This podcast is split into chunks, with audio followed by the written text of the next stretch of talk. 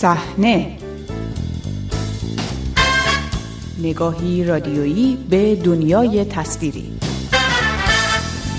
سلام خوش آمدید به شماره تازه مجله هفتگی صحنه من بابک غفوری آذر هستم در این شماره به بهانه صحبت‌های اخیر فاطمه معتمداریا موضوع حضورهای جشنواره‌ای سینمای ایران در دهه 60 را در گفتگو با رضا علامه‌زاده نویسنده و کارگردان بررسی می‌کنیم. با صحنه همراه باشید.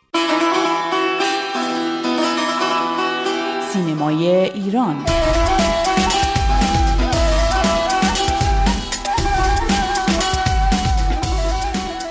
فاطمه معتمداریا از بازیگران شناخته شده سینما، تئاتر و تلویزیون ایران به تازگی در یک برنامه اینترنتی صحبتهایی درباره موفقیت‌های بعد از انقلاب سینمای ایران در صحنه بین‌المللی بیان کرده است.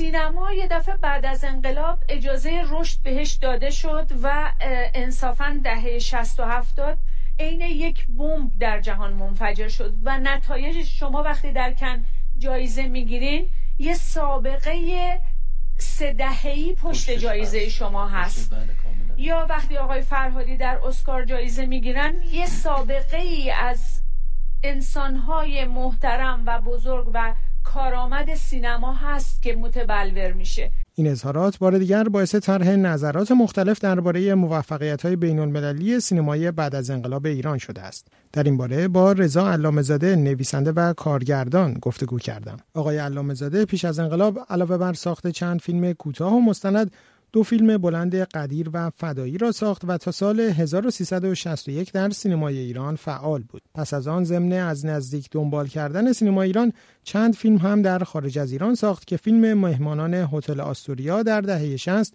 در جشنواره فیلم ونیز هم به نمایش درآمد. او در کتاب سراب سینمای اسلامی شرح دقیقی از اقدامات مدیران سینمای بعد از انقلاب ایران و اتفاقات آن زمان داده است. صحبت با او را با این سوال آغاز کردم که چطور به سینما پس از انقلاب نسبت به هنرهای دیگر بیشتر توجه شد و اجازه فعالیت بیشتر داده شد. از نزدیک با این جریان آشنا بودم. خودم دبیر سندیکای کارکنان سینما بودم نماینده کارگردان بودم. همراه با دیگران رفته با مسعود کیمیایی با کاوام شیرول عضو این انجمن ها بودیم و تو جزئیات کار بودیم. واقعیت قضیه نیستش که از همون آغاز به محض که این سازمان نظارت بر سینما ایران تأسیس شد تو این وزارت فرهنگ تازه این همزمان شد با اینکه یه تئوری مندرآوردی به عنوان تئوری سینمای اسلامی رو مطرح کردن بدون که هیچ ویژگی این رو بشمارن که چیه چی نیست و سازمان های مختلف و بودجه های کلان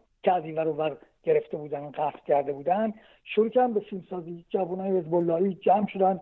معروفترش مخمل باف بود در اون دهه اول کارش بعدا خب تغییر جهت داد و اینا فیلم هایی ساختن که واقعا همکنون در سبال دون سینمای اسلامی ایران ریخته شده. هیچ وقت هیچ یک از ایران نپذیرفت. اما در نزدیک به دهم سال انقلاب در فستیوال فجر هفتم اینا برای اینکه یک پنجره باز کنن و اون جشنواره رو بهش اهمیت بدن یک سری رؤسای جشنواره‌های جهانی رو به اروپایی رو دعوت کردن به ایران. من فکر می‌کنم اینا بعد از 7 سال بعد از انقلاب سعی کردن که رابطهشون با جهان یه مقدار باز کنن به خاطر نیازهایی که داشتن تلاش همه هم می‌کنن سعیشون بر بود که بتونن راه باز کنن خب چطور در سینما این قابلیت رو دیدند و در هنرهای دیگر این قابلیت رو در واقع پیدا نکردن یا ندیدن سینما ما به لحاظ ظرفیتی که داشت. سینمای ما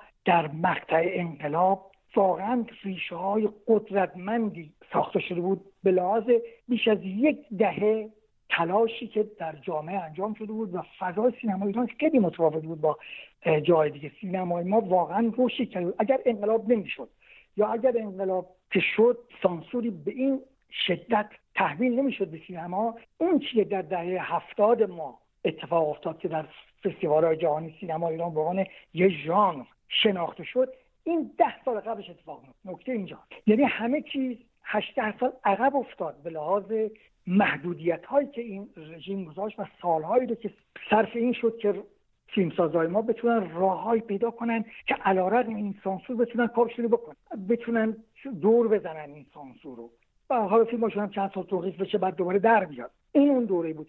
ولی این چون این امکان وجود داشت پاسخ مستقیم سوال شما البته اینه که من فکر می‌کنم چون این فیلم ها وجود داشت این یه چیزی بود که اینا می‌تونستن نشون بدن به دنیا. می‌تونستن وارد بشن در واقع اینا بهره برداری کردن از یک توان بالای جامعه هنری ما که به ویژه در سینما تبلور پیدا کرده بود و ریشه هم مربوط بود به درست ده تا 15 سال قبل از انقلاب. می‌تونید به این ریشه بیشتر اشاره کنید؟ آقای علامزاده واقعا در دهه هفتاد میلادی که میشه حدود دهه پنجاه شمسی در جهان سینمای ایران داشت مطرح می‌شد. موضوعی که الان خیلی مناقشه برانگیزه و یک سری ها رد می‌کنن و میگن صرفا یک سری فیلم های محدودی بوده مثل ساخته های سهراب شهید سالس یا چند ساخته محدود داریوش مرجویی. به اون شکل میگن که سینما ایران در دنیا مطرح نبوده. شما که از نزدیک دنبال می‌کردین واقعا سینما ایران رو در جهان میشناختن. نقش جشنواره جهانی فیلم تهران چه بود در اون زمینه؟ اونطور که در دهه هفتاد ما در دنیا سینما ایران رو شناختن اون موقع نبود چندین فیلم در فستیوال های مختلف بوده جایزه برده بوده. همین فیلم که شما فیلم گاو بود فیلم فیلم های دیگران بود که تو جشنواره بود ولی به این حد نبود. ولی اون من حرفم اینه که زمینه هاش اونجا ریخته شده بود. ببینید ریشه های این قضیه از آغاز رادیو تلویزیون خود تلویزیون ملی ایران ایجاد تلویزیون ملی ایران در سال 1346 و 45 من خودم 47 دانشجوی اونجا بودم اولین دوره مدرسه تلویزیون سینما رو من گذروندم از سال 47 از یکی دو سال قبلش تلویزیون رو افتاده بود. کانون پرورش فکری کودکان و جوانان نقش تعیین کننده در آبیاری سینمای ما داشت. و این خیلی قبل از انقلابه. در کنار اینا همین جشنواره جهانی فیلم تهران جشنواره فیلم کودکان تهران به کانون فیلم تهران با فیلم که نمایش می‌داد فیلم که حتی سانسوری بود در دوره شاه. فیلم خارجی اونجا نمایش شده تلاشایی که شده بود در اون زمان و فیلم که اون زمان ساخت شده بود اون جشنوارا که فیلم رفتن آغاز یه قضیه بود. به ثمر نشستنش در دوره انقلاب بود ربطی به, ربطی به سیاست های انقلابی نداشت. یه زمان شما یک بذرایی رو میپاشید ازش نگهداری می‌کنید بعد یک دوره بعد این سمر میده. اون سمر محصول دوره قبله نه محصول اون زمان. به ویژه اینکه در میانه راه قطع شده بود این قضیه و سینما واقعا در هفت هشت سال اول بعد از انقلاب اصلا تقریبا تقریبا فیلمی تولید می‌شد هر چی می‌شد تمام بودجه تمام امکانات در اختیار همین سینمایی که خودشون سینمای اسلامی رو گشته بودن. این سینمایی بود اینا می‌خواستن مدعی باشن که ما یه سینمای تازه خلق کردیم. نشد به همون سینمایی که خلق شده بود و اینا قطعش کرده بودن یه در راه دادن همونا رو همونا رو به نام خودشون تموم کردن. عباس کیارستمی شما از اولین فیلمی که این ساخته از اون نان کوچش بگید فیلم گزارش مال قبل از انقلابه که اصلا اجازه نماشم تو بعد از انقلاب نداشته و کیارستمی هم که آدمی نبودی که فیلمش مثلا بخواد قاچاقی تکثیر کنه مور کنه. سالها همطور مونده بود این فیلم. دقیقا فیلم های بعدی که رستمی که این همه در دنیا مطرح شد ادامه همون گزارش که قبل از انقلاب ساخته. فقط فاصله افتاد بینش. یعنی اون نتونست مسیرش رو هر سال قدم به قدم جلو بره. هفت سال فاصله افتاد. اینو در مورد بیزایی هم میشه گفت در مورد کارگردان دیگه هم میشه گفت. چقدر فاصله افتاد بین کاراشون؟ در حالی که همون سیستم و همون چیزی که قبل از انقلاب ریشه ریخته بودن ادامه دادن و به عنوان های مطرح در جهان بعدا در دوره که جمهوری اسلامی حاکم بر ایران بود جلوه کرد. در حالی که ربطی به سیاست ها اینا نداشت سیاست چیز دیگه می‌خواست مثلا اینکه هنر نامیراست در هر شرایطی خودشو نگه میداره. ویژه هنری که ریشه های قوی داشت سینمای ما ریشه قوی داشت. آقای علامه زاده در اون مقطع شما و چند نفر دیگر فیلم هایی هم در خارج از ایران ساختید که در جشنواره های مهمی هم پذیرفته شدن و شرکت کردن. چه شد که دیگه اون جریان ادامه پیدا نکرد؟ برای فستیوال مهم این است که بتونن فیلم های تازه بیارن کارهای جدید کشف کنن. و حال فستیوال ها ارزششون همیشه در همینه. به همین دلیل چیزی که کشف می‌کنه داره بیش از اون کم اهمیت داره ممکنه بهش بارا پر بدن.